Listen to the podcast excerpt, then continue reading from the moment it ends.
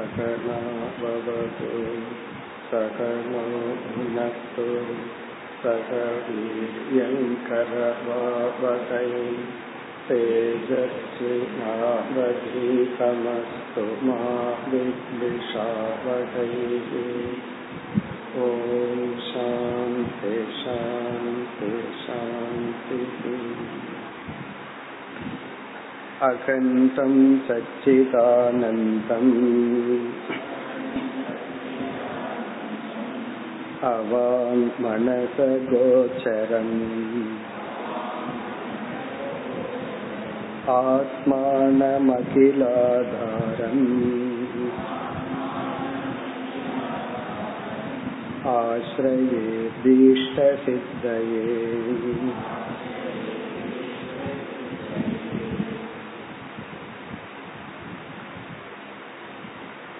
ஐம்பதாவது பகுதி, பக்கம் 77.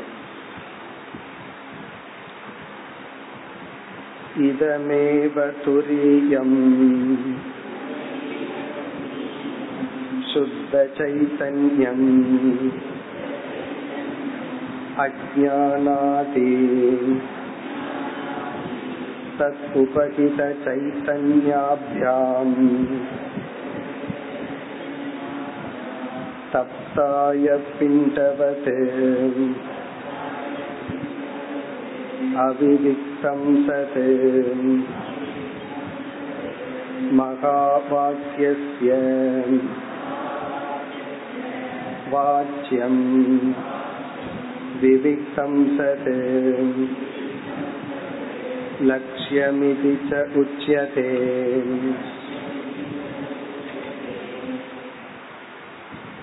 இப்பொழுது பார்த்த இந்த 50வது பகுதியுடன் ஒரு விதமான விசாரம் முடிவடைகின்றது. இதற்கு மேல் இந்த சிருஷ்டியை பற்றி விசாரம் ஆரம்பம் ஆக உள்ளது. வேதாந்த பாடத்தை நாம் இரண்டு விதத்தில் படிக்கலாம். ஒன்று, ஸ்தூலமான இந்த உலகத்தை பார்த்து ஸ்தூலத்தை விளக்கி பிறகு சூக்ஷ்மமான உலகத்தை பற்றிய விளக்கத்தை பார்த்து பிறகு காரணமான உலகத்தை பார்த்து பிறகு அதற்கு ஆதாரமாக உள்ள சைத்தன்யம் என்று நாம் விளக்கம் பார்க்கலாம். அல்லது காரணம் சூக்ஷ்மம் ஸ்தூலம் என்றபடியிலும் வரலாம். இங்கு ஆசிரியர் காரணத்திலிருந்து வந்துள்ளார். அதனாலதான் ஆரம்பம் புரிஞ்சுக்கிறதுக்கு கொஞ்சம் கடினமா இருக்கும். ஏன்னா எடுத்த உடனே காரணம்ங்கிற லெவல்ல இருந்து சூக்ஷ்மத்துக்கு ஸ்தூலத்துக்கு வரப்போறோம். இனிமேல் சிருஷ்டி வர்றது நமக்கு சுலபமாக விளங்கும். இப்ப இதுவரை நம்ம பார்த்ததை சுருக்கமா ஞாபகப்படுத்தி கொள்ளலாம். பிறகு இந்த பகுதியில என்ன சொல்றார் அதையும் பார்க்கணும். அதாவது பிரம்ம என்ற ஒரு அழியாத பொருள், அதத்தான் வஸ்து என்ற சொல்லில் அறிமுகப்படுத்தினார். அந்த அழியாத மாறாத சச்சிதானந்தமான பிரம்மத்தின் மீது பிரம்மம் இல்லாத ஒன்று ஏற்றி வைக்கப்பட்டுள்ளது, அத அவஸ்துன்னு சொன்னார். பிரம்மத்தை வஸ்துனா பிரம்மத்தின் மீது பிரம்மம் இல்லாத ஒன்று ஏற்றி வைக்கப்பட்டால் அத அவஸ்து என்று சொன்னார். அந்த அவஸ்துவத்தான் நம்ம வேற லாங்குவேஜ்ல மாயை என்று சொல்றோம். அப்ப பிரம்மத்தின் மீது மாயை என்ற ஒரு தத்துவம் ஏற்றி வைக்கப்பட்டுள்ளது. அப்படி ஏற்றி வைக்கப்பட்ட அவஸ்துவினுடைய தன்மை என்ன என்று வரும் பொழுதுதான் அவஸ்துவினுடைய ஒரு தன்மையை சொன்னார். அது காரண சொரூபம். அது இனிமேல் இந்த அவஸ்து என்ன பண்ணுது, சூக்ஷ்மமான ஒரு உலகத்தை உருவாக்க போகுது. இந்த அவஸ்து சூக்ஷ்மமான உலகத்தை உருவாக்கி பிறகு ஸ்தூலமாக நாம பார்க்கிற இந்த உலகத்தையும் உருவாக்க போகுது. ஆகவே இந்த அவஸ்து என்பது இனிமேல் வரப்போகின்ற சூக்ஷ்மமான ஸ்தூல உலகத்துக்கு காரணமாக உள்ளது என்று சொல்லப்பட்டு, இந்த அவஸ்துவிடம் 3 குணங்கள் சத்துவம் ரஜஸ் தமஸ் என்ற 3 குணங்கள் உள்ளது. இது இயற்கையாக ஜடமானது, இப்படி எல்லாம் விளக்கினார். பிறகு இந்த பிரம்மன்னு நம்ம சொன்னமே, அந்த பிரம்மத்தை இந்த அவஸ்து மூலமா பார்க்கும் பொழுது அந்த பிரம்ம சைத்தன்யம் ஈஸ்வரன் அந்தர்யாமி என்ற ஒரு தத்துவமாக ஆகின்றது. அந்த ஈஸ்வரன் என்பவர் பிரம்மஸ்வரூபந்தான். தான் மீது ஏற்றி வைக்கப்பட்ட மாயை அவஸ்துவோடு சேர்ந்து கொண்டுதான் இந்த உலகத்தை படைக்கிறார். இப்படி எல்லாம் வந்தது. பிறகு இந்த அவஸ்துவையே, அதாவது மாயையே இரண்டா பிரிச்சார். இத நம்ம ஒட்டு மொத்தமா சமஷ்டியாம் பார்க்கலாம், அல்லது வெஷ்டியா தனிப்பட்ட நிலையிலும் பார்க்கலாம்னு சொல்லித்தான் மரம் வனங்கள் அப்படின்னு அறிமுகப்படுத்தினார். அது அந்த எக்ஸாம்பிள் சொன்ன உடனே நமக்கு ஞாபகம் வந்துடும். இப்ப நம்ம எல்லாம் இருக்கிறோம், நமக்கு 3 உடல் இருக்கு. நம்முடைய காரண உடல்கள் எல்லாம் சேர்ந்ததுதான் அவஸ்து, மொத்தமான காரண உடல், அதுதான் ஈஸ்வரன். இப்படி எல்லாம் சொன்னார். இனி இவ்வளவு தூரம் நம்ம படிச்சதுல கொஞ்சம் குழப்பம் இருந்தா அதையெல்லாம் மறந்துடுவோம். இப்ப இங்கிருந்து ஒரு டெவலப்மெண்ட் எளிமையா எடுத்து கொள்ளலாம். நான் அப்படிங்கிற சொல்லுக்குள்ள நம்ம அந்த வார்த்தைய பயன்படுத்துறோம், நான் நான்கிற வார்த்தைய. அதுக்கு ஏதோ ஒரு அர்த்தத்தோட தான் அந்த நான்கிற வார்த்தைய பயன்படுத்துறோம். இப்ப இங்க இந்த இடத்துல என்ன சொல்ற, இத கோடிட்டு காட்டுற, பிறகு இது பிறகு விளக்கப்படும். நான்கிற சொல்லுக்கு சாஸ்திரம் உனக்கு கொடுக்கிற அறிவு, உனக்கு சாஸ்திரத்திலிருந்து கிடைக்கிற அறிவுக்கு முன்னாடி நீயாக தப்பா புரிஞ்சுக்கும் போது அதுக்கு என்ன அர்த்தம், பிறகு விசாரம் எல்லாம் பண்ணினதுக்கு அப்புறம் நான்கிற சொல்லுக்கு என்ன அர்த்தம், அப்படி நான்கிற சொல்லுக்கு 2 அர்த்தம் இருக்குன்னு சொல்ற. இப்ப நான் சொல்லிட்டு இருக்கிறமே, அந்த நான்கிற சொல்லுக்கு 2 அர்த்தம் இருக்கு. ஒண்ணு, நாம புரிஞ்சிட்ட அர்த்தம், அதுவும் ஒரு அர்த்தம் தான். அதுதான் இந்த இடத்துல வாச்சியார்த்தம் அப்படின்னு சொல்ற.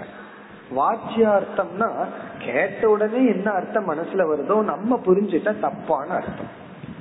பிறகு சாஸ்திரம் எல்லாம் நம்மைய பற்றியே கொஞ்சம் படம் போட்டு காமிச்சு உண்மையிலேயே நீ இதுதான், நீ தப்பா புரிஞ்சிருக்கிற அப்படின்னு சொல்லி நம்மைய பற்றி நாம சரியா புரிஞ்சுட்டோம் அப்படின்னா அந்த அர்த்தம் தான் லட்சியார்த்தம் அப்படின்னு இந்த பகுதியில சொல்றாங்க. அப்போ நம்ம ரொம்ப சிம்பிளா புரிஞ்சுக்கணும்னா, நான்கிற வார்த்தையை நான் பயன்படுத்திட்டு இருக்கிறேன், என்னுடைய துயரத்துக்கும் சங்கடத்துக்கும் காரணம் நம்ம என்ன நினைச்சிட்டு இருக்கிறோம், என்ன அவன் அப்படி சொல்லிட்டா, என்ன அவன் இப்படி ட்ரீட் பண்றா, என்ன சந்தேகப்படுறான், என்னுடைய அன்பு அவன் புரிஞ்சுக்கிறது இல்லை, இப்படி எல்லாமே அங்க நான்கிறதுல சம்பந்தப்பட்டுதான் துயரமே வருது. ஒரு துயரம் நான்கிற சம்பந்தப்படுலின்னா அது துயரமே அல்ல. இப்ப நியூஸ்ல எத்தனையோ, பேப்பர்ல டிவில எத்தனையோ நியூஸ் பாக்குறோம். அப்ப நம்ம யாருன்னா ஒரு சாட்சியா இருக்கிற, அதுக்குள்ள நான்கிறதே என்னுடையதுங்கிறது கிடையாது. அப்ப என்ன ஆகுது, அதெல்லாம் ஒரு நிகழ்ச்சியா இருக்கு, ஒரு இன்சிடென்டா இருக்கு, அது என்ன ஒண்ணு பாதிக்கிறது இல்லை. எப்ப பாதிப்பே ஏற்படலாம், என்னுடைய நாட்டுல இப்படி நடக்குது நினைச்சாவே பாதிப்பு வரலாம். அங்க நான் என்னுடையதுன்னு வந்தா பாதிப்பு. நான் என்னுடையதுங்கிறது இல்லாம நான் எதை பார்த்தாலும் அது எனக்கு துயரத்துக்கு காரணமா இருக்கிறது. ஆகவே இந்த நான்கிற வார்த்தைய நான் தவறா புரிஞ்சிட்டு டிரான்சாக்ட் பண்ணிட்டு இருக்கிறதுனாலதான் சாஸ்திரம் சொல்லுது உனக்கு வர்ற எல்லா துயரமும். நமக்கு வர்ற எல்லா துயரத்துக்கும் காரணம் நாம டிரான்சாக்ட் பண்ற அந்த இன்சிடென்ட்டோ மற்றவங்க நடந்துக்கிறதோ சூழ்நிலையோ அல்ல. இந்த ஒவ்வொன்னையும் டிரான்சாக்ட் பண்றது யாருன்னா நான். அந்த நான் எப்படி புரிஞ்சிட்டு ஆக்ட் பண்ணிட்டு இருக்கிற அதுலதான் ப்ராப்ளம். அதனாலதான் இப்படிப்பட்ட நான் என்ன பண்ணாலும் சந்தோஷமா இருக்க மாட்டேன். நம்ம நினைச்சிட்டு இருக்கிறோம் இதெல்லாம் நடந்தா நான் சந்தோஷமா இருப்பேன்னு, உண்மையிலேயே அதெல்லாம் நடந்தா இருக்கிறத விட துக்கமாயிரும். நம்ம கற்பனை பண்ணிட்டு இருக்கிறோம் இதெல்லாம் நடந்தா நான் சந்தோஷமா இருப்பேன்னு, ஆனா அது கிடையாது. ஆகவே இதுல இருந்து என்ன தெரியுதுன்னா, நீ தப்பா புரிஞ்சிருக்கிற நான கையில வச்சிருக்கிற வரைக்கும் நீ இந்த உலகத்துல என்ன அடைஞ்சாலும் என்ன செஞ்சாலும் அந்த நேரத்துக்கு திருப்தி இருக்கு, அதுக்கப்புறம் துக்கப்படுவாய். அதுக்கு ஒரு எக்ஸாம்பிள் சொல்லுவார்கள். ஒருத்தர் டாக்டர் கிட்ட போய் சொன்னாராம், எனக்கு உடம்பெல்லாம் கெட்டு போச்சு, தலையிலிருந்து கால் வரைக்கும் உடம்பே அழுகி போச்சு, எங்க எல்லா இடத்துலயும் பெயின் இருக்கு அப்படின்னாராம். பிறகு டாக்டர் பரிசோதனை பண்ணி பார்த்துட்டு சொன்னாரா, நீங்க ஒரு கைய எந்த இடத்துல நான் விரல உடம்புல தொட்டாலும் பெயின் இருக்கு அப்படின்னாராம். அப்புறம் கடைசியில உண்மை தெரிஞ்சுதான், ப்ராப்ளம் விரல்ல ஒரு புண் இருக்கு அவருக்கு. அந்த புண்ணான விரல்ல உடம்புல எங்க தொட்டாலும் அவருக்கு வலிக்கும். அப்போ இந்த புண்ணான விரலை வச்சுட்டு அவர் உடம்புல எந்த பகுதியை தொட்டாலும், உடம்ப மட்டுமல்ல மண்ணை தொட்டாலும் அவருக்கு வலிக்கத்தான் வலிக்கும். அதே போலதான் இந்த ஐ நான்கிறது. நம்ம தப்பா புரிஞ்சுட்ட நம்ம நான வச்சுட்டு இந்த உலகத்துல என்ன டிரான்சாக்ட் பண்ணாலும் சிலது இன்பமா இருக்கும், சிலது துன்பமா இருக்கும். இதத்தான் சம்சாரம்னு சொல்றோம். பிறகு இந்த நான்குள்ள என்னென்னலாம் இருக்கு அப்படின்னு சொன்னா, இங்க சாஸ்திரம் சொல்லுது இந்த நான் அப்படிங்கிற வார்த்தைக்குள்ள அழியாத சுத்த ஆத்மா சைத்தன்யம் இருக்கு. அதோட நம்ம மூன்று உடல்களும் கலந்திருக்கு. நம்ம புரிஞ்சுட்டதுல பிறகு இனி ஒன்று இருக்கு. இந்த மனம் அப்படிங்கிற ஒன்று தத்துவத்துல இந்த ஆத்மாவினுடைய ரிஃப்ளெக்ஷன் ஒண்ணு இருக்கு, ஆத்மாவினுடைய பிரதிபிம்பம் ஒண்ணு இருக்கு. ஆத்மாவாகிய நான் சித் அப்படின்னு சொன்னா என்னுடைய சித்தினுடைய ஒரு ரிஃப்ளெக்ஷன், என்னுடைய ஒரு பிரதிபிம்பம் மனசுல இருக்கு. அதுதான் மனதை உணர்வூட்டி இருக்கு. அத சிதாபாசம் ஜீவன்னு சொல்றோம். இப்ப நான்கிற சொல்லுக்குள்ள துரியம்னு இதுக்கு முன்னாடி பார்த்தா அழியாத ஒரு தத்துவமும், பிறகு உபாதி என்கின்ற உடல்களும், இந்த உடலில் மிளிர்கின்ற சைத்தன்யத்தின் பிரதிபிம்பமும். இப்ப நான்கிறதுக்குள்ள என்னென்ன இருக்கு? இந்த மூன்று தத்துவம் இருக்கு. அகம் நான் ஈக்குவல் டு துரியம் அல்லது வஸ்து அல்லது ஆத்மா, எதை வேணாலும் போட்டுக்கலாம். சைத்தன்யம் அழியா பொருள் பிளஸ் உடல்கள். இரண்டாவது நம்மளுடைய மூன்று உடல்கள், ஸ்தூல உடல், சூக்ஷ்ம சரீரம், காரண சரீரம். மூன்றாவது என்ன இருக்குன்னா, நம்மளுடைய சூக்ஷ்ம சரீரத்தை ஜடமா நம்ம அனுபவிக்கவே முடியாது. இந்த சைத்தன்யமான இந்த முதல் தத்துவம் இருக்கே, அதனுடைய ரிஃப்ளெக்ஷன், அதனுடைய பிரதிபிம்பம் நம்ம சூக்ஷ்ம சரீரத்துல இருக்கு. அத சிதாபாசன் அப்படின்னு சொல்றாங்க. ஆத்மாவை போல ஒரு பிரதிபிம்பம். இப்ப ஒரு பானை இருக்கு, அந்த பானையில தண்ணீர் இருக்கு, அந்த தண்ணிக்குள்ள சூரியனுடைய பிரதிபிம்பம் இருக்கு. இப்ப இங்க மூன்று தத்துவம் இருக்கு. ஒரிஜினல் சூரியன் இருக்கு, பானை இருக்கு, தண்ணீர் இருக்கு, பிரதிபிம்பம் இருக்கு. அதே போல நான்கிற சொல்லுக்குள்ள ஆத்மா, அனாத்மாவாகிய இந்த உடல், அனாத்மாவில ஆத்மாவினுடைய பிரதிபிம்பம். இந்த மூன்றுல இந்த ஆத்ம தத்துவம் நமக்கு தெரியாம, அது இருந்தாலும் அதை நம்ம ரெகக்னைஸ் பண்ணாம இந்த மூன்று உடல்களை மட்டும் நான் நம்ம புரிஞ்சிட்டு இருக்கோம். இந்த மூன்று உடலுக்கு காரணமாக இருக்கின்ற இந்த ஆத்ம தத்துவத்தை நம்ம கவனிக்கவில்லை. அதை யாரும் சொல்லி கொடுக்கல. அந்த அறியாமையில நம்ம வாழ்ந்துட்டு இருக்கிறோம். இப்ப நான்கிற சொல்லுக்கு நம்ம எரியாம அந்த பொருள் இருந்தாலும் அது நமக்கு தெரியவில்லை. அப்ப இந்த இடத்துல என்ன சொல்றாரு, மகா வாக்கியம்ங்கிற உபனிஷத் வாக்கியம் தத்துவமசி நீ அதுவாக இருக்கின்றாய் அப்படின்னு உபதேசம் பண்ணும்போது, நான் பிரம்மன் அப்படின்னு கேட்கும் போது உடனே சந்தேகம் வருது, நம்மால ஏற்றுக்கொள்ள முடியவில்லை. நான் எப்படி பிரம்மனா இருப்பேன்? நான் தான் அழியக்கூடியவனாச்சு, நான் இந்த உடல் ஆச்சு என்று நினைக்கிறோம். பிறகு விசாரம் பண்ணும் பொழுதுதான் இந்த உடலையெல்லாம் நான் நீக்கி நான் இந்த உடலோட இருக்கிற அனுபவம் இருந்தாலும் இந்த உடலை பிரகாசப்படுத்துகின்ற ஆத்மாதான் நான் அப்படிங்கிற புரியறதுக்கு தான் இந்த சாஸ்திர விசாரமே. இப்படி புரிஞ்சதுக்கு அப்புறம் நான்கிற சொல்லுக்கு புதிய அர்த்தம் வந்த உடனே பிறகு இந்த நான் ஈஸ்வரன் தான் அப்படிங்கறத நம்ம ஏற்றுக்கொள்வோம். அதத்தான் இங்க சொல்றார். இங்க ஒரு உதாகரணம் சொல்றார். இந்த உதாகரணத்துல நெருப்புன்னு ஒரு தத்துவம் இருக்கு, இரும்பு குண்டு ஒரு தத்துவம். இப்ப இரும்பினுடைய தன்மை என்ன? இரும்பினுடைய தன்மை இந்த இரும்பு குண்டு, இரும்பு அயன் பால், இந்த இரும்புக்கு உஷ்ணம்ங்கிறது அதனுடைய தன்மை இல்லை. அதே சமயத்துல இரும்புக்கு இருக்கிற தன்மை ரவுண்ட் ஷேப், உருண்டை வடிவம் அதுக்கு இருக்கு, உஷ்ணம் அதற்கு இல்லை. நெருப்பினுடைய தன்மை அதுக்கு உருவம் கிடையாது. நெருப்புக்கு என்ன ஃபார்ம் அப்படின்னு என்ன சொல்லுவோம்? நெருப்புக்கு உருவம் கிடையாது, ஆனா உஷ்ணம் உண்டு, பிரகாசமும் உண்டு. அது ஃபயர் அப்படிங்கிறது பிரகாசம், உஷ்ணம் உருவமற்றது. இந்த இரும்பு குண்டு என்னன்னா அதுக்கு பிரகாசம் எல்லாம் கிடையாது, அதுக்கு லைட் எல்லாம் கிடையாது. ஒரு இடத்துல நெருப்பு எரிஞ்சிட்டு இருந்ததுன்னா அதை பாக்குறதுக்கு லைட் வேண்டாம், ஏன்னா நெருப்பே அதை காட்டி கொடுத்துரும். அதே போல இரும்பு குண்டு ஒரு இடத்துல இருந்ததுன்னா அதை பாக்குறதுக்கு லைட் வேணும். அப்ப இரும்பு குண்டுல பிரகாசம் இல்லை, உஷ்ணமும் இல்லை, ஆனா உருவம் இருக்கு. நெருப்புக்கு உருவம் இல்லை, உஷ்ணம் இருக்கு, பிரகாசம் இருக்கு. இப்ப என்ன பண்ணிடுறோம், இரும்பு குண்ட நெருப்புல கொஞ்ச நேரம் காட்சி எடுத்து பார்த்தா உடனே இப்ப என்ன ஆயிருக்கு, உஷ்ணமும் அதாவது நெருப்புங்கிற தத்துவமும் இரும்பு குண்டு ஒன்றோடொன்று கலந்திருக்கு. அப்ப என்ன ஆயிருதுன்னா நேச்சுரலா நெருப்பினுடைய தன்மையை எல்லாம் இரும்பு குண்டுக்கு கொடுக்கறோம், இரும்பு அயர்ன் பாலினுடைய தன்மையை தூக்கி நெருப்புக்கு கொடுத்தோம். ஏன்னா ரெண்டு பக்கத்துல இருக்கிறதுனால உடனே என்ன சொல்லுவோம், ஃபயர் பால் அப்படின்னு சொல்றோம், நெருப்பு குண்டு அப்படின்னு சொல்றோம். ஃபயர் பால் எப்படி சொல்ல முடியும், ஃபயர் பால் ஷேப்ல இல்ல, ஆனா என்ன பண்ணிடுறோம், நெருப்பினுடைய தன்மையை இதுக்கு கொடுத்து இதனுடைய தன்மையை அதுக்கு கொடுத்து குழம்பி நம்ம விவகாரத்துல பயன்படுத்துறோம். அதே போல ஆத்மா அப்படிங்கறது அக்னிய போல, உடல்ங்கிறது நெருப்ப போல. இந்த ஆத்மா உடலை பிரகாசித்து பக்கத்தில் இருக்கும் பொழுது ஆத்மாவினுடைய தன்மைகளை உடலுக்கு கொடுத்து, உடலினுடைய தன்மைகளை ஆத்மாவுக்கு கொடுத்து நாம பிரிக்க முடியாம குழம்பி, அந்த குழம்பிய நான் தான் இந்த உலகத்தில் வாழ்ந்து கொண்டு இருக்கின்றேன். அதனாலதான் ஒரு சிஷ்ய ஆரம்பத்துல தான் மோட்சத்தை அடைய வரும்போது அவன் என்ன நினைச்சிட்டு இருக்கிறான், நான் மோட்சத்தை அடையணும், நான் இருப்பேன், பிறகு எனக்கு என்னென்னலாம் இந்த உலகம் இருக்கோ அதெல்லாம் குரு மாத்தி அமைச்சிருவார், சாஸ்திரம் அதெல்லாம் மாத்தி கொடுத்துரும் அப்படின்ட்டு வருவான்.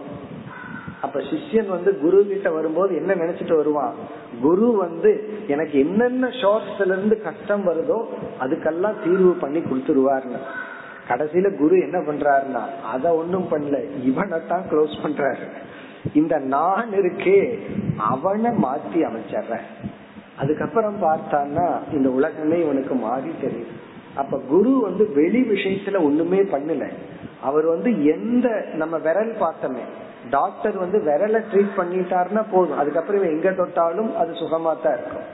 அப்படி குரு வந்து இந்த அகங்காரத்தை மட்டும் ட்ரீட் பண்றாரு, ட்ரீட் பண்ணி இவன் அகங்கார ரிஃபைன் ஆகி ஞானத்தோட பார்க்கும் பொழுது அதுதான் மோட்சம்னு சொல்றோம்.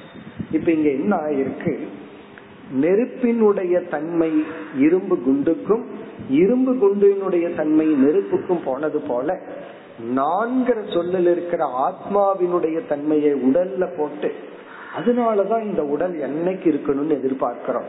இந்த எதிர்பார்ப்பு ஏன் வந்தது, இந்த எக்ஸ்பெக்டேஷன் வந்ததுக்கு காரணம் என்ன, நித்தியமா இருக்கணும்னு எனக்கு இருக்கிற ஆசையே நான் நித்திய சுரூபம்ங்கிறத நிரூபிக்கிறேன். நான் உண்மையிலேயே பை நேச்சர் இயற்கையாகவே அநித்திய சுரூபமா இருந்தா நான் நித்தியமா இருக்கணுங்கிற ஆசை நமக்கு வரவே வந்திருக்காது. ஏன்னா அதுதான் என்னுடைய நேச்சர், என்னுடைய உண்மையான இயற்கை அதுவா இருந்தா நான் அந்த உண்மையத்தான் ரசிப்பேன், உண்மையத்தான் விரும்புவேன். என்னுடைய உண்மையான நேச்சர் வந்து நான் நித்தியமா இருக்கணும்னு விரும்புறதுல இருந்து அதுதான் நானே தெரியவர்.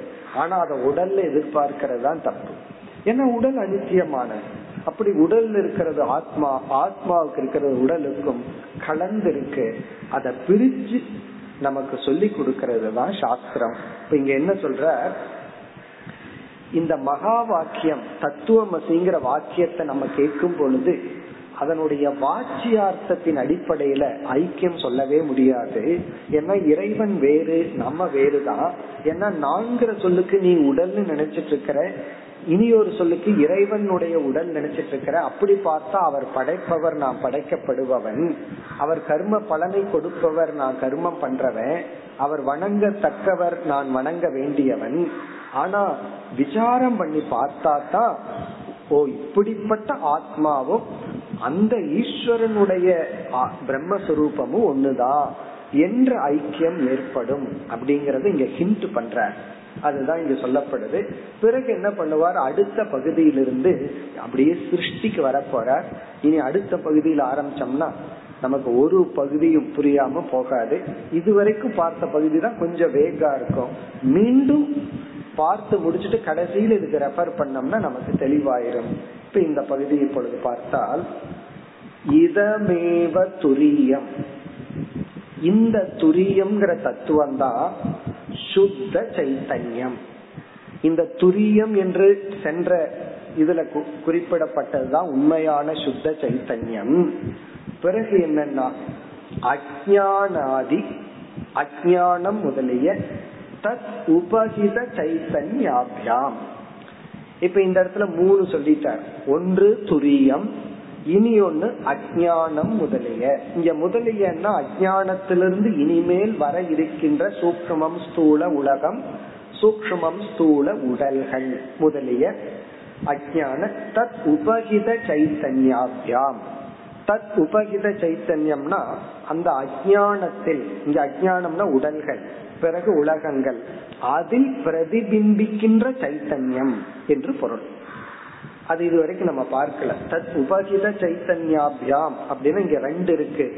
உடலும் உடலுக்குள்ள ரிஃப்ளெக்ட் பண்ற சைத்தன்யமும் சேர்ந்து, இந்த மூணு தத்துவமும் சேர்ந்து அப்படிங்கிற சுத்த சைத்தன்யம், ரிஃப்ளெக்டட் சைத்தன்யம் பிளஸ் உடல்கள். இப்ப உடலை உபாதின்னு சொல்லலாம். இதுவே டெக்னிக்கலா ரொம்ப சிம்பிளா ஈக்குவேஷனா சொல்லணும்னா அகம் நான் ஈக்குவல் டு ஆத்மா பிளஸ் உபாதி பிளஸ் உபஹித சைத்தன்யம் அல்லது சிதாபாசம் அப்படி சொல்லலாம். அப்ப ஆத்மான நான், உபாதி என்றால் உடல்கள், காரண சரீரம், சூக்ஷ்ம சரீரம், ஸ்தூல சரீரம் பிளஸ் இந்த உடலுக்குள்ள ஒரிஜினல் சைத்தன்யம் ரிஃப்ளெக்ட் ஆயிட்டு இருக்கு, அந்த ரிஃப்ளெக்டட் சைத்தன்யம், அதத்தான் சிதாபாசம் அல்லது உபஹித சைத்தன்யம் அப்படின்னு சொல்றோம். இந்த மூன்றும் இப்ப எந்த ஸ்டேஜில் இருக்குன்னு அடுத்த எக்ஸாம்பிள்ல சொல்றார். இப்ப முதல் வரியில மூணு சொல்லிட்டார். இந்த துரியம்தான் அஜ்ஞானம் முதலியவைகளுடன் அதுல ரிஃப்ளெக்ட் ஆகிற சைத்தன்யமும் சேர்ந்து தப்தாய பிண்டவது. தப்தம்னா எரிக்கப்பட்ட, அயப்பிண்டக, அயக அப்படின்னா இரும்பு, பிண்டம்னா குண்டு மாதிரி, இரும்பினுடைய குண்டு. தப்த அய பிண்டவத் அப்படின்னா நெருப்பில் போட்ட குண்டுவை, இரும்பு குண்ட போல. என்னாச்சு? நெருப்பு இரும்பு குண்டு ஒன்னோடொன்னு கலந்து எதனுடைய தன்மை எதுன்னு தெரியாத மாதிரி இருக்கு. ஒரு குழந்தைக்கு தெரியாது, பெரியவங்க அதை சொல்லி கொடுப்பாங்க. அந்த குழந்தை நெருப்பு இப்படித்தான் இருக்கு, உரண்டையா இருக்கும் அப்படின்னு சொல்லும் போது பெரியவங்க குழந்தைக்கு என்ன சொல்லி கொடுப்பாங்க? நெருப்புக்கு உருவம் கிடையாது. ஒரு முறை சூடான இரும்பு குண்டை தொட்டுட்டு அதுக்கப்புறம் நார்மல் இரும்பு குண்டை பார்த்த உடனே குழந்தை பயந்துக்கும் போது நம்ம என்ன சொல்லுவோம்? இதுக்கு நேச்சுரலாவே உஷ்ணம் கிடையாது. ஃபர்ஸ்ட்னு கொதிக்கிற தண்ணிய குழந்தைய காமிச்சிட்டு அதுக்கப்புறம் அந்த தண்ணிய பார்த்தாவே அந்த குழந்தை பயந்துக்கும். அதுக்கப்புறம் நம்ம என்ன சொல்லி கொடுக்கணும்? நெருப்புனாலதான் நீருக்கு உஷ்ண சொரூபம் வந்தது, அதை நேச்சுரலா விட்டு அது குளிர்ந்த சொரூபம் தான் அப்படின்னு சொல்றது போல தப்த அய பிண்டவது, அதாவது எரிந்து கொண்டிருக்கின்ற இரும்பு குண்டை போல.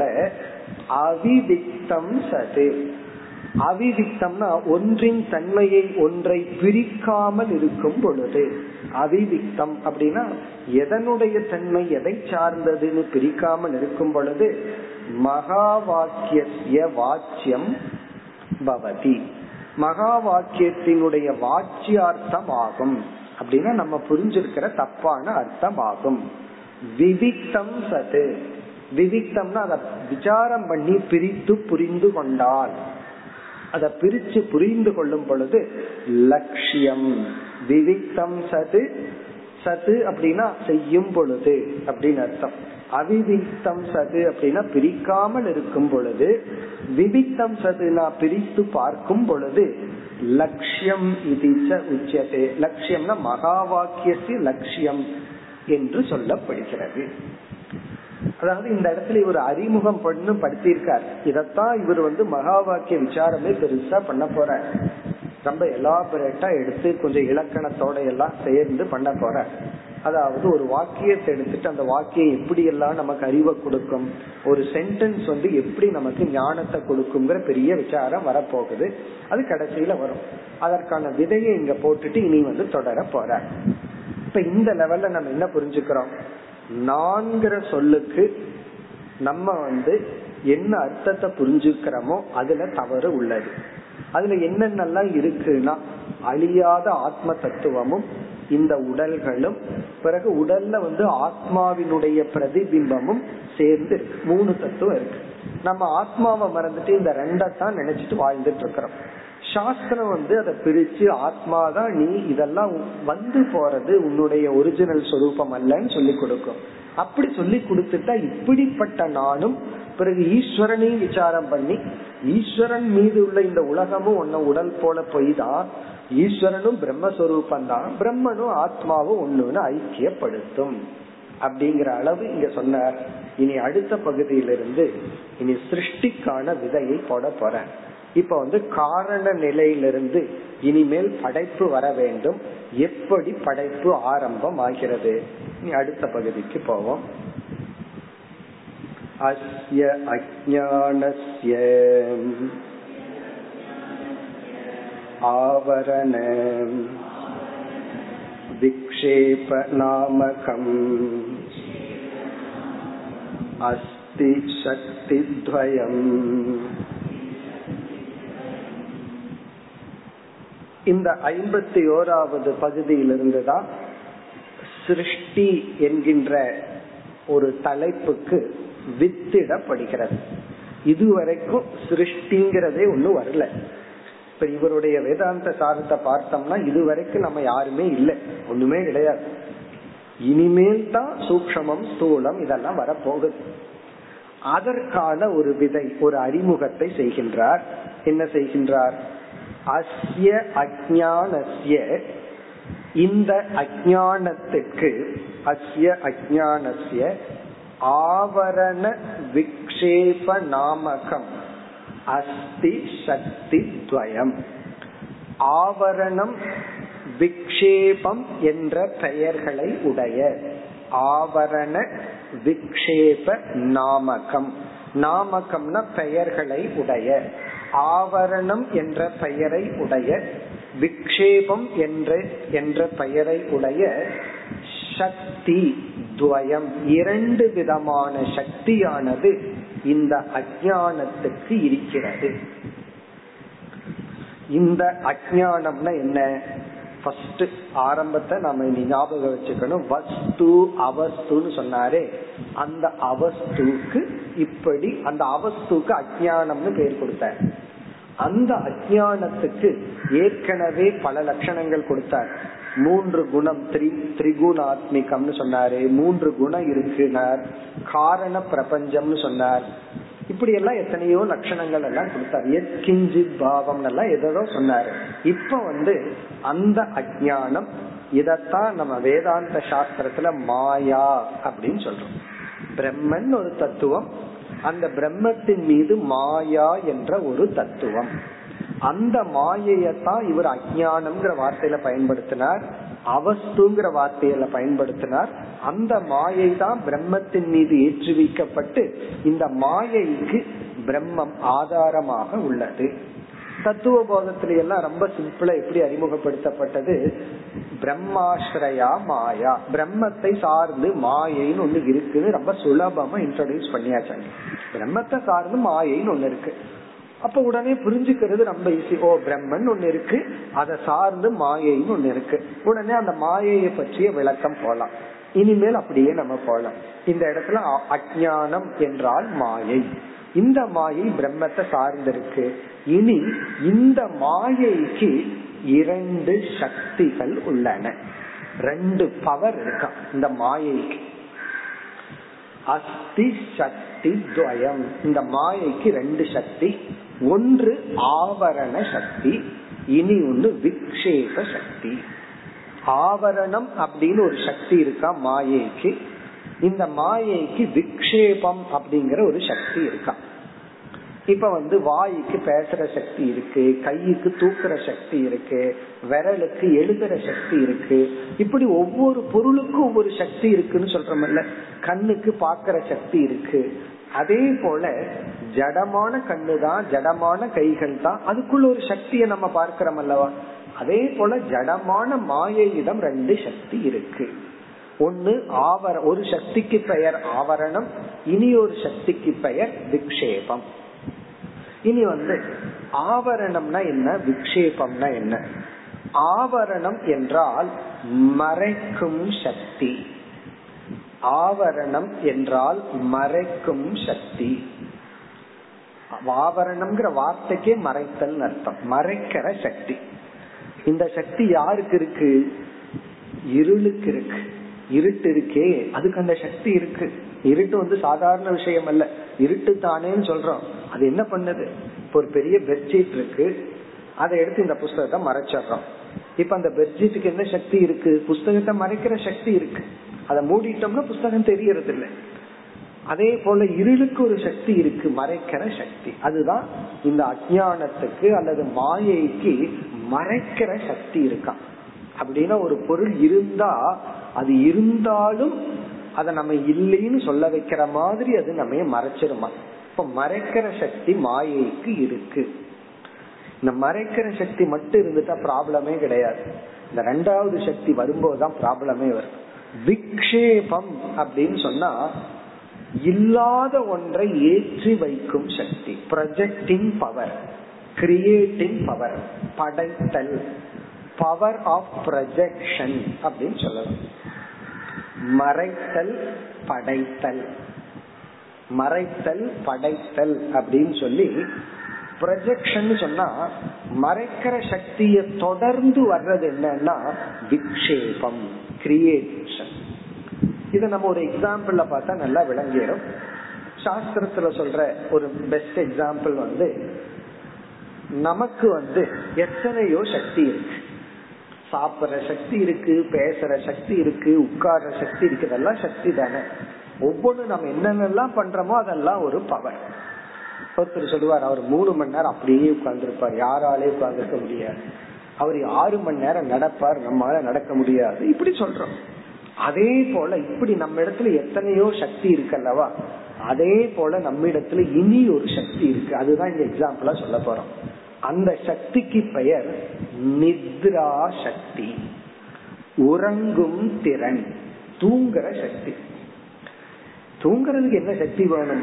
வயசானவங்களை கேட்டு பசங்க சொல்லுவாங்க, சின்ன வயசுல ஆடி ஓடி விளையாடிட்டு இருந்து இவன் 4 காபி குடிப்பான், 5 காபி குடிப்பான், படுத்தா தூங்கிடுவான் சாயந்தரம். ஏன்னா அவ்வளவு உடல் உழைப்பு இருக்கு. இதே இது 60 வயசுக்கு மேல ரிட்டையர்ட் ஆனதுக்கு அப்புறம் 1 காபி குடிச்சாவே தூக்கம் வராது. காரணம் என்ன? அந்த தூங்குற சக்தியை ஒரு மனிதன் இழந்து விடுகின்றான். தூங்குறதுக்கு கூட ஒரு சக்தி வேணும். அதனாலதான் ஏதாவது ஒரு பொறி ரொம்ப துக்கம் வந்ததுன்னு சொன்னா இவன் அந்த துயரம் என்ன பண்ணுது?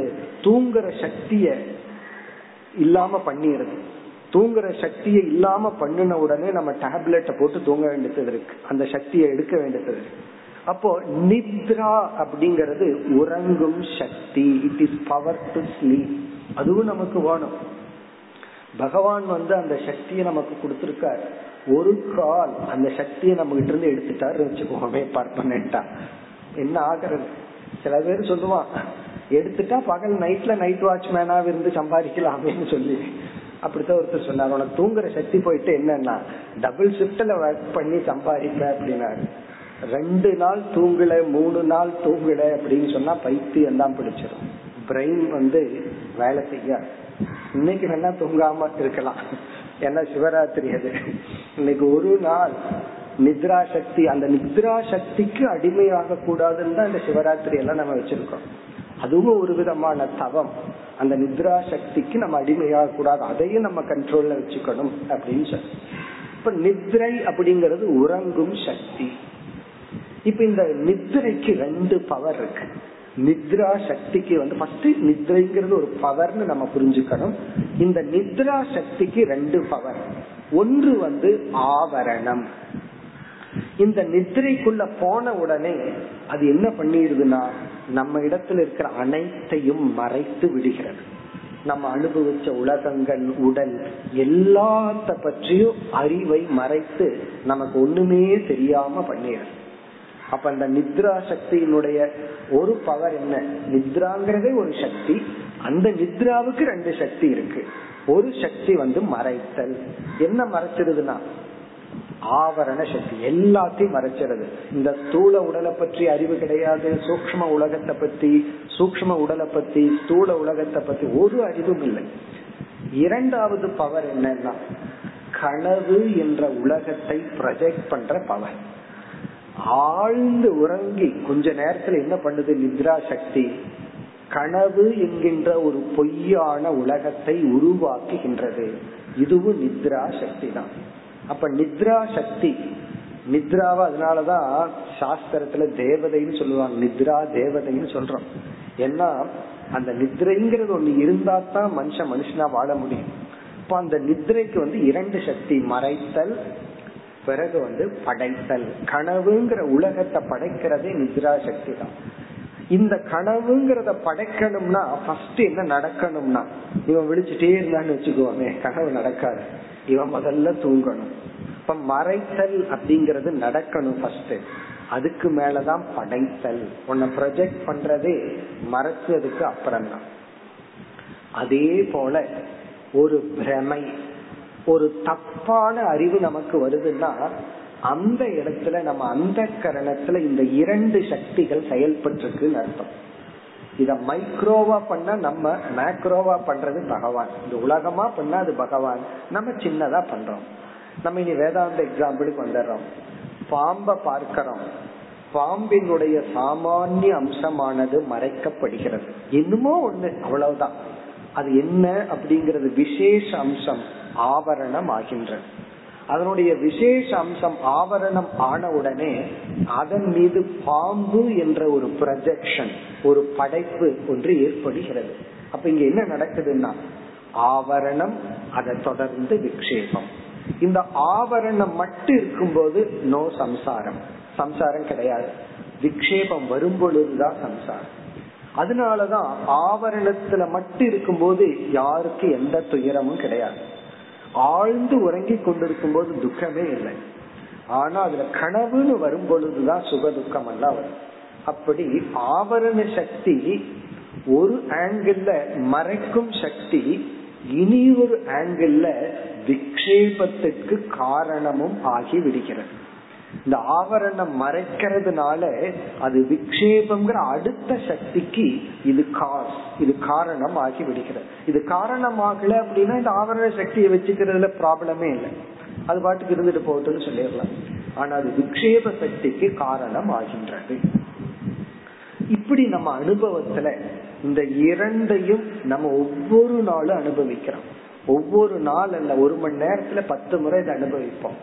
ஒருத்தரை பத்தி நம்ம புரிஞ்சுக்கிற விஷயத்துல தப்பா புரிஞ்சிட்டோம்னு வச்சுக்கோங்க, ஒருத்தரை ஜட்ஜ் பண்ணும்போது தப்பா ஜட்ஜ் பண்ணிட்டோம். இங்க ரெண்டு தான் நடந்திருக்கு. ஃபர்ஸ்ட், அவருடைய உண்மை தன்மை மறைக்கப்பட்டு விட்டது நம்ம மனசுக்கு, அவருடைய ரியல் நேச்சரை நம்ம புரிஞ்சுக்கல. செகண்ட், அவர்கிட்ட இல்லாத நேச்சரை நம்ம ப்ரொஜெக்ட் பண்ணோம், உடனே அவரை பத்தி தப்பா பேசணும். இப்ப யாராவது நம்ம தப்பா புரிஞ்சுட்டு ஒரு சின்ன செயல்ல, ஒரு சின்ன ஆக்ஷன்ல நம்ம ஆட்டிடியூட புரிஞ்சுக்காம நம்ம தப்பா குறை சொல்லிட்டாங்கன்னா வேதாந்த படிச்சுட்டு அவங்க மேல கோபம் போடுறதுக்கு பதுவா சரி அவங்களுக்குள்ள விக்ஷேப ஆவரணம் நடந்திருக்கு அப்படின்னு விட்டுறணும்.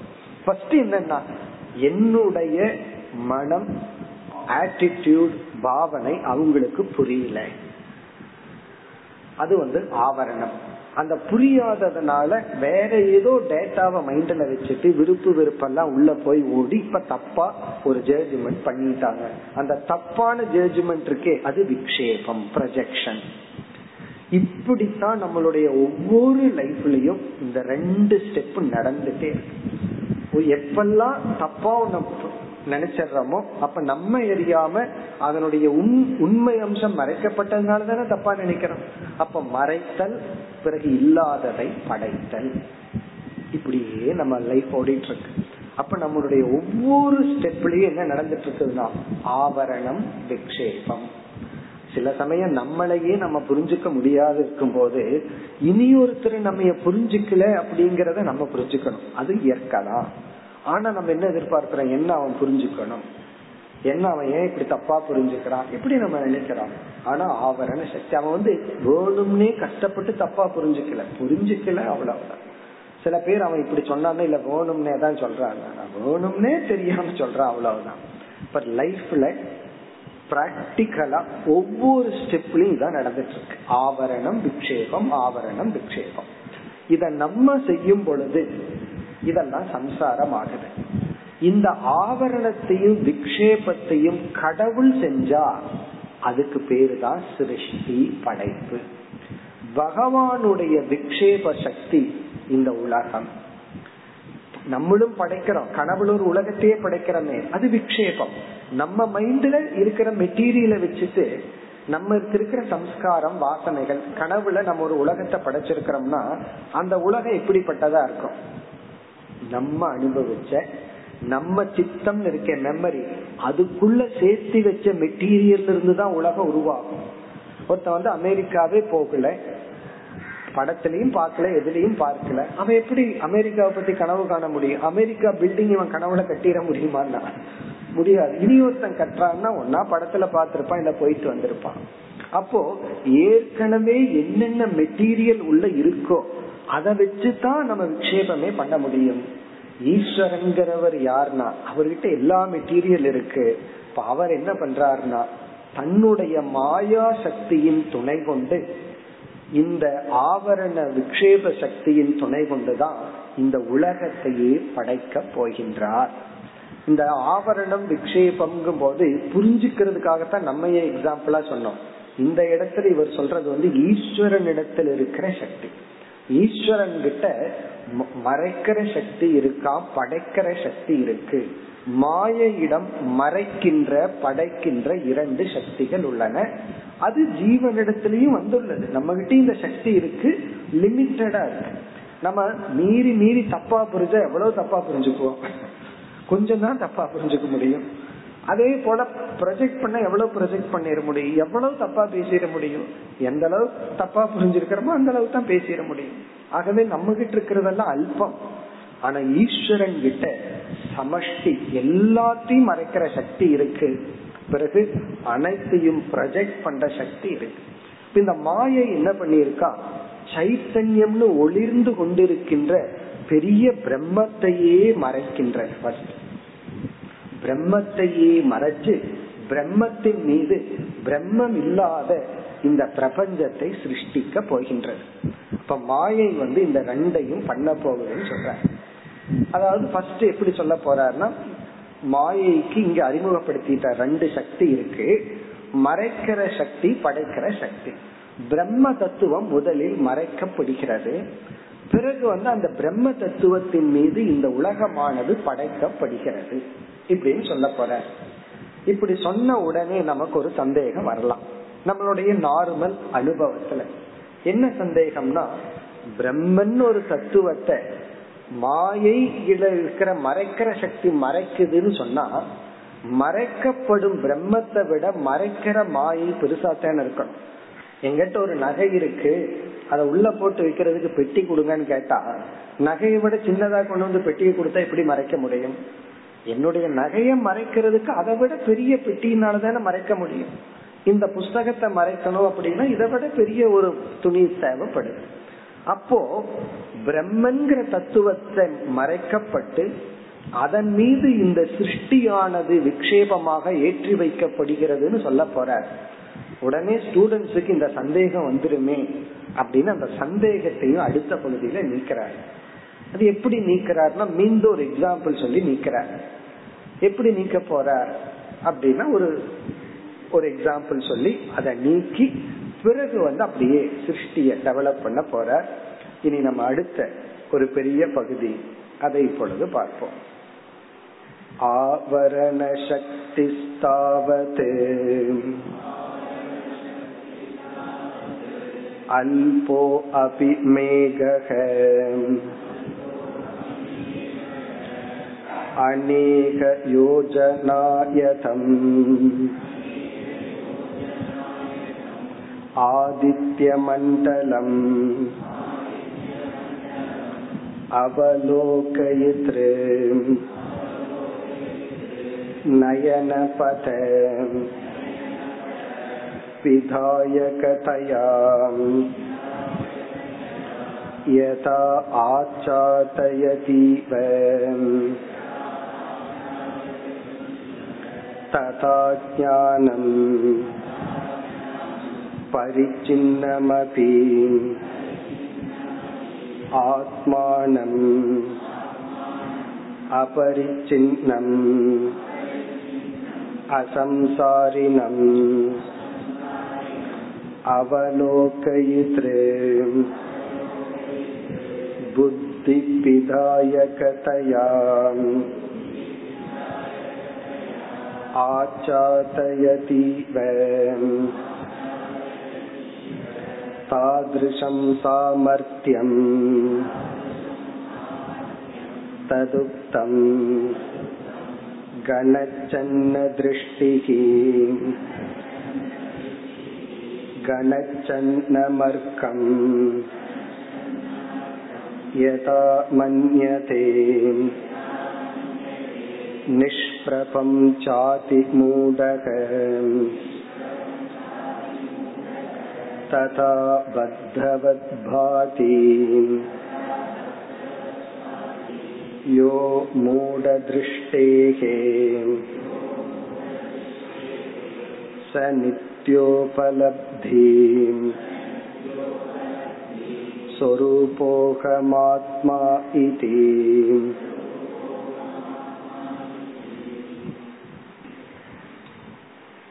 பார்க்கிறதுக்கு தான் பெரிய பேராகிராஃபா இருக்கு, ரொம்ப எளிமையான கருத்து தான். ஆவரண சக்தியை முதலில் இங்கு விளக்குகின்றார். சென்ற பகுதியில ஆவரணம் விக்ஷேபம்னு இரண்டு சொற்களை அறிமுகப்படுத்தி மாயையிடம் இரண்டு சக்திகள் உள்ளதுன்னு சொன்னார். அதுல ஆவரண சக்தியை இங்கு சொல்லி அடுத்தது விக்ஷேப சக்தியை சொல்ல போறார். இந்த ஆவரண சக்தியை சொல்லும் பொழுதே ஒரு சந்தேகத்தை நீக்கி ஆவரண சக்தியை விளக்கிறார். இந்த ஆவரண சக்தின்னு சொன்னா வஸ்துவை மறைத்தல்னு பார்த்தோம். இங்க மறைக்க வேண்டியது பிரம்ம தத்துவம். இப்ப பிரம்மத்தையே மாயையினிடம் இருக்கின்ற ஆவரண சக்தி மறைக்குதுன்னா அந்த மாயைக்கு பிரம்மத்தை விட வியாபிச்சிருக்கணும், அது பிரம்மத்தை விட பெருசா இருக்கணுமே, இப்படி ஒரு சந்தேகம் நமக்கு வந்துடலாம். ஏன்னா பிரம்மன் இருக்கு, அதை மறைச்சு அதன் மீதுதான் பிரம்ம இல்லாத ஒன்ன போடணும். அதே போல நான் ஆத்மாவை புரிஞ்சுக்காததுனாலதான் அனாத்மாவை நான் புரிஞ்சிட்டு இருக்கேன். ஆத்மா சொரூபம் எனக்கு மறைக்கப்பட்டதுனாலதான் அனாத்மாவான உடனே நான் நினைச்சிட்டு இருக்கேன். இந்த விக்ஷேபத்தை நான் நினைச்சு தப்பு பண்றதுக்கு காரணம் ஆவரண சக்தி எனக்கு இருக்கிறதுனால. இப்ப இந்த இடத்துல ஆத்மாவையோ பிரம்மத்தையோ மாயையினுடைய ஆவரண சக்தி மறைக்குதுன்னு சொன்ன உடனே நம்ம எரியாமல் மறைக்கிற ஆவரண சக்தி ஆத்மாவை விட பெரியதோ அப்படின்னு நினைக்க தோணும். அதுக்கு இவர் எக்ஸாம்பிள் கொடுக்கிறார். என்ன உதாரணம்? நம்ம சூரியனை பார்த்துட்டு இருக்கிறோம். காலை சூரியனை வச்சுக்கணும், ஏன்னா அதை தான் பார்க்க முடியும். ஏர்லி மார்னிங் சூரியனை பார்த்துட்டு இருக்கும் போது அப்படியே ஒரு மேகம் சூரியனை மறைச்சிடுது. உடனே நம்ம என்ன வழக்கத்துல சொல்றோம், மேகம் சூரியனை மறைச்சிடுது அப்படின்னு சொல்றோம். அனுபவத்துல உண்மையா பொய்யானா மேகம் சூரியனை மறைச்சிடுது. உடனே நம்ம லாஜிக், அப்ப மேகம் சூரியனை விட பெருசா அப்படின்னு கேட்டா பிறகு நம்ம யோசிச்சுட்டு என்ன பதில் சொல்லுவோம்? ஆமா, இப்படி கேட்கும் போதுதானே யோசிக்க வேண்டியது இருக்கு அப்படின்னு யோசிச்சுட்டு, ஆமா நான் என்ன சொல்லிட்டேன், மேகம் சூரியனை மறைச்சிடுதுன்னு சொன்னேன். மேகம் சூரியனையே மறைக்குதுன்னா அது சூரியனை விட மேகம் பெருசா தானே இருக்கணும் அப்படின்னு கேட்டா யோசிச்சு என்ன பதில் சொல்லுவோம்? நான் மேகம் சூரியனை மறைக்குதுன்னு சொல்லும் பொழுது உண்மையிலேயே சூரியனை விட மேகம் பெருசல்ல, மேகம் சூரியனை பார்க்கின்ற என்னுடைய திருஷ்டியை மறைக்கின்றதுன்னு சொன்னேன் அப்படின்னு சொல்லுவோம். மேகம் எதை மறைக்குதுன்னா சூரியனை மறைக்கல, சூரியனை பார்க்கிற நம்மளுடைய விஷன், நம்மளுடைய கண்ணை மறைத்துள்ளது. இப்படித்தான் நம்ம புரிஞ்சுக்குவோம். அது போலன்னு சொல்ற இந்த இடத்துல ஆவரண சக்தி பிரம்மத்தை மறைக்குதுன்னு சொன்னா மேகம் சூரியனை மறைக்குதுன்னு நம்ம உலக வழக்கத்துல சொல்றத போல உண்மையிலேயே மேகம் சூரியனை மறைக்கல, சூரியனை பார்க்கிற நம்முடைய விஷன் பார்வைய மறைக்குது. ஆனா உலக வழக்கத்துல சூரியனை மறைக்குதுன்னு சொல்றோம். அதுக்காக நாளைக்கு யாருகிட்டையாவது போய் மேகம் கண்ணை மறைச்சிடுதுன்னு சொன்னா அவங்க என்னமோ நினைச்சுப்பாங்க. இதுக்குதான் வேதாந்தம் படிக்கூடாதுன்னு அட்வைஸ் பண்ணுவாங்க. உலக வழக்கத்துல எதை சொல்றோமோ அப்படித்தான் நம்ம சொல்லி ஆகணும். ஆனா உண்மை என்னன்னா மேகம் என்னுடைய பார்வைய மறைக்குது, அவ்வளவுதான். அது போல ஜீவனுடைய புத்தியத்தான் ஆவரண சக்தி மறைக்கிறது.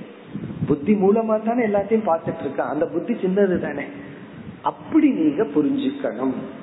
ஆகவே ஆவரண சக்தி பிரம்மத்தை விட பெருசில்லை, அது பிரம்மத்தையே மறைத்தாலும், அஞ்ஞானம் அறியாம பிரம்மத்தையே மறைச்சாலும் அந்த அறியாம பிரம்மத்தை விட பெருசில்லை. இதெல்லாம் இப்ப ரொம்ப சிம்பிளா நமக்கு தெரியுது. ரொம்ப ஏன் வேதாந்தம் படிக்கூடாதுன்னு சொல்றதுன்னா, ரொம்ப ஹையர் வேதாந்த கிரந்தத்துல இதுதான் விசாரமே நடக்கும். அஞ்ஞானம் பிரம்மத்தை மறைக்குது, அஞ்ஞானத்தினால எனக்கு பிரம்மன் தெரியல, அப்ப அஞ்ஞானம் பிரம்மத்தை விட பெருசுதானே, ஏன்னா அஞ்ஞானம் வந்து பிரம்மத்தை மறைச்சிடுது. இதுதான் பெரிய விசாரம் பண்ணிட்டு இருப்பாங்க. கடைசியில் என்னன்னா, கடைசியில் இதே பதில் தான், அஞ்ஞானம் பிரம்மத்தை மறைக்கல, புத்தியை மறைக்கின்றது, உபாதியை மறைக்கின்றது. அந்த புத்தியை மறைக்கிறதுனால நம்ம பிரம்மத்தை மறைச்சிட்டதாக உலக வழக்கு சொல்றோம். சிலதெல்லாம் உலக வழக்கில் அப்படி இருக்கும்போது நம்ம அப்படித்தான் பேசி ஆகணும். வேதாந்தம் படிச்சுட்டு சில லாங்குவேஜ் எல்லாம் மாத்திடக்கூடாது. உடல்நிலை சரியில்லைன்னா வீட்டுல உடல்நிலை சரியில்லைன்னா சொல்லணும், அவங்க கிட்ட போய் அன்னமய கோஷம் சரியில்லை அப்படின்னு சொல்லிட்டு இருக்க கூடாது. அதெல்லாம் வந்து வேதாந்தத்துல யூஸ் பண்ற வார்த்தையை வேதாந்தத்துலதான் வச்சுக்கணும், உலக வழக்குல சாதாரணமா தான் இருக்கணும். ஒரு கெமிஸ்ட்ரி படிச்சவர் வந்து வீட்டுல வந்து சோடியம் குளோரைடு கூட நான் கேட்பாரு, உப்பு வேணும்னா உப்பு குடுன்னு தான் கேட்பாரு, அவருக்கு என்ன வேணுமோ அப்படித்தான் கேட்பாரு. அதே போல நம்ம வேதாந்தத்தை வேதாந்தத்துல வச்சுக்கணும், அவங்கவுங்க அவங்கவுங்க டிபார்ட்மெண்ட் அங்கதான் வச்சுட்டு விவகாரத்துல நார்மலா இருக்கணும். இப்ப இங்க அந்த பாயிண்ட சொல்ற, அதாவது வந்து ஆவரண சக்தி பிரம்மத்தை மறைச்சாலும் மேகமானது பார்ப்பவனுடைய பார்வையை மறைப்பது போலதான் மறைக்குது. ஆகவே ஆவரண சக்தி பிரம்மத்துக்கு மேல பெரிய சக்தி அல்ல. அதுதான் இங்க வந்து விளக்குறார். இந்த முழு பகுதியில ஆவரண சக்தி பிரம்மத்தை மறைக்க வல்லது, அனைத்தையும் மறைக்க வல்லது, ஆனா அனைத்துக்கும் மேலானதோ பெருசோ அல்ல. அதுதான் சொல்றார். இப்ப முதல் வரியில பார்த்தோம்னா, ஆவரண சக்திகி தாவத், தாவத் அப்படின்னா முதலில், முதலில் சொன்னா அப்படின்னா என்ன அர்த்தம், நம்ம ரெண்ட சொல்லி இருக்கிறேன், அந்த இரண்டில் முதலில். அடுத்தது விக்ஷேப சக்தி. அடுத்த பகுதியில விக்ஷேப சக்திக்கு லட்சணம் கொடுப்பார். ஆவரண சக்திக்கு தாவது அப்படின்னா ஆவரண சக்தி என்பது முதலில் அப்படின்னா முதல்ல அதை விளக்கறேன் அப்படின்னு சொல்லிட்டு அத வந்து எடுத்த உடனே எக்ஸாம்பிளுக்கு போறாரு. அல்பக அபி, ஃபர்ஸ்ட் லட்சணம் என்னன்னா ஆவரண சக்தி அல்பக அப்படிங்கிறார். அல்பம்னா இது எதை மறைக்குதோ அதை விட இது சின்னதுதான். அப்ப ஃபர்ஸ்ட் லட்சணமே என்னன்னா ஆவரண சக்தி அல்பக, இது அல்பமானதுதான். இது ஆவரணம்ங்கிறதுனால ரொம்ப பெருசுன்னு நினைக்க வேண்டாம், சிறியதுதான். அப்போ நார்மல் லாஜிக்கு ஆப்போசிட்டா இருக்கு. நகையை எக்ஸாம்பிள் இங்க எடுத்துக்க கூடாது. அதாவது வந்து நான் கொடுக்கிற பெட்டி வந்து நகையை விட சின்னதா இருக்கும், ஆனாலும் அதுக்குள்ள போகும், அப்படி எல்லாம் இங்க சொல்லக்கூடாது. அங்க வேற எக்ஸாம்பிள், இங்க வேற எக்ஸாம்பிள். அல்பக, இந்த ஆவரண சக்தி அல்பமானதுதான். இங்க அல்பம்ங்கிறத எவ்வளவு அர்த்தம் அடங்கி இருக்கு, இது எதை மறைக்குதோ அதை விட இது சின்னதுதான்.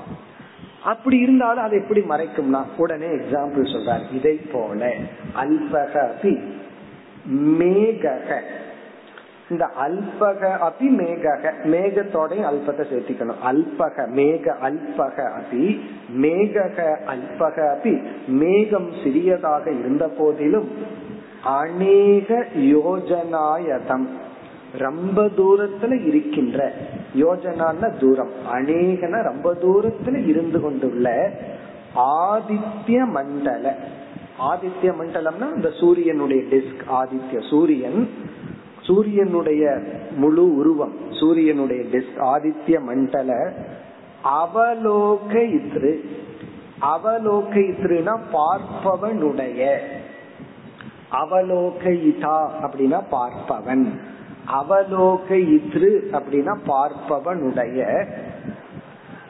அவலோகித்ரு பார்ப்பவனுடைய நயன பத, நயனம்னா பார்வை, பதம்னா வழி, விஷன் அவனுடைய பார்வை கோடு, நயன பத அவன் பார்க்கின்ற பார்வை கோட்டை பிதாக தயா மறைப்பதன் மூலமாக, இவன் பார்க்கின்ற பார்வை கோட்டை மறைப்பதன் மூலமாக. அதாவது நம்ம வந்து இப்ப சூரியனை பார்த்துட்டு இருக்கிறோம், இந்த இடத்துல நம்ம நிக்கிற இடத்துல மேகம் மறைஞ்சிருக்கும், கொஞ்ச தூரத்துல இருக்கிறவனுக்கு சூரியன் நல்லா தெரிஞ்சிட்டு இருக்கும். காரணம் என்ன, இந்த மேகம் வந்து இந்த பார்ப்பவனுடைய நயன பட, என்ன அழகான வார்த்தை, நயனம்னா கண், பதம்னா கண்ணுடைய பாதை, பிதாக தயா மூடுவதன் மூலம் அவனுக்கு அது மூடப்படல. இந்த மேகம் வந்து இவனுடைய கண்ணுல பாக்குற பாதையத்தான் மூடி இருக்கு. இனியொருத்தனுடைய பாதையை அவன் வேணா மேகத்தை பார்த்துட்டு இருக்கலாம், பட் அவனுடைய விஷன் அது மறைக்காம இருக்கலாம். அப்படி மேக சின்னதா இருந்த போதும் நயன பத பிதாக தயா ஆச்சாதயதி இவ, ஆச்சாதயதினா மறைப்பதை போல, ஆச்சாதனம்னா மறைப்பது, மறைப்பதை போல, ததா அஞ்ஞானம் அதுபோல அஞ்ஞானம் என்று சொல்லி இனி ஆத்மாவுக்கு சில லட்சணம் எல்லாம் சொல்லி, இப்படிப்பட்ட ஆத்மாவை, இப்படிப்பட்ட பெரிய ஆத்மாவை பரிச்சின்னமான, அதாவது அல்பமான இந்த அஞ்ஞானம் மறைக்கின்றது அப்படின்னு சொல்ற. பரிச்சின்னம் அபி, இந்த அஞ்ஞானம் வந்து பரிச்சின்னம்னா அல்பம், சின்னது, பரிச்சின்னம், லிமிட்டடா இருந்தாலும் இனி சில சொற்களை எல்லாம் சொல்ல போற. அதாவது அபரிச்சின்னமான, அசம்சாரியான எல்லாம் சொல்லி இப்படிப்பட்ட ஆத்மாவை அது மறைக்கும் என்று சொல்றார். மேலும் அடுத்த வகுப்பில் தொடர்போம். ஓம் பூர்ணமத் பூர்ணமிதம் பூர்ணாத் பூர்ணமுதச்யதே பூர்ணஸ்ய பூர்ணமாதாய பூர்ணமேவாவசிஷ்யதே. ஓம் சாந்தி.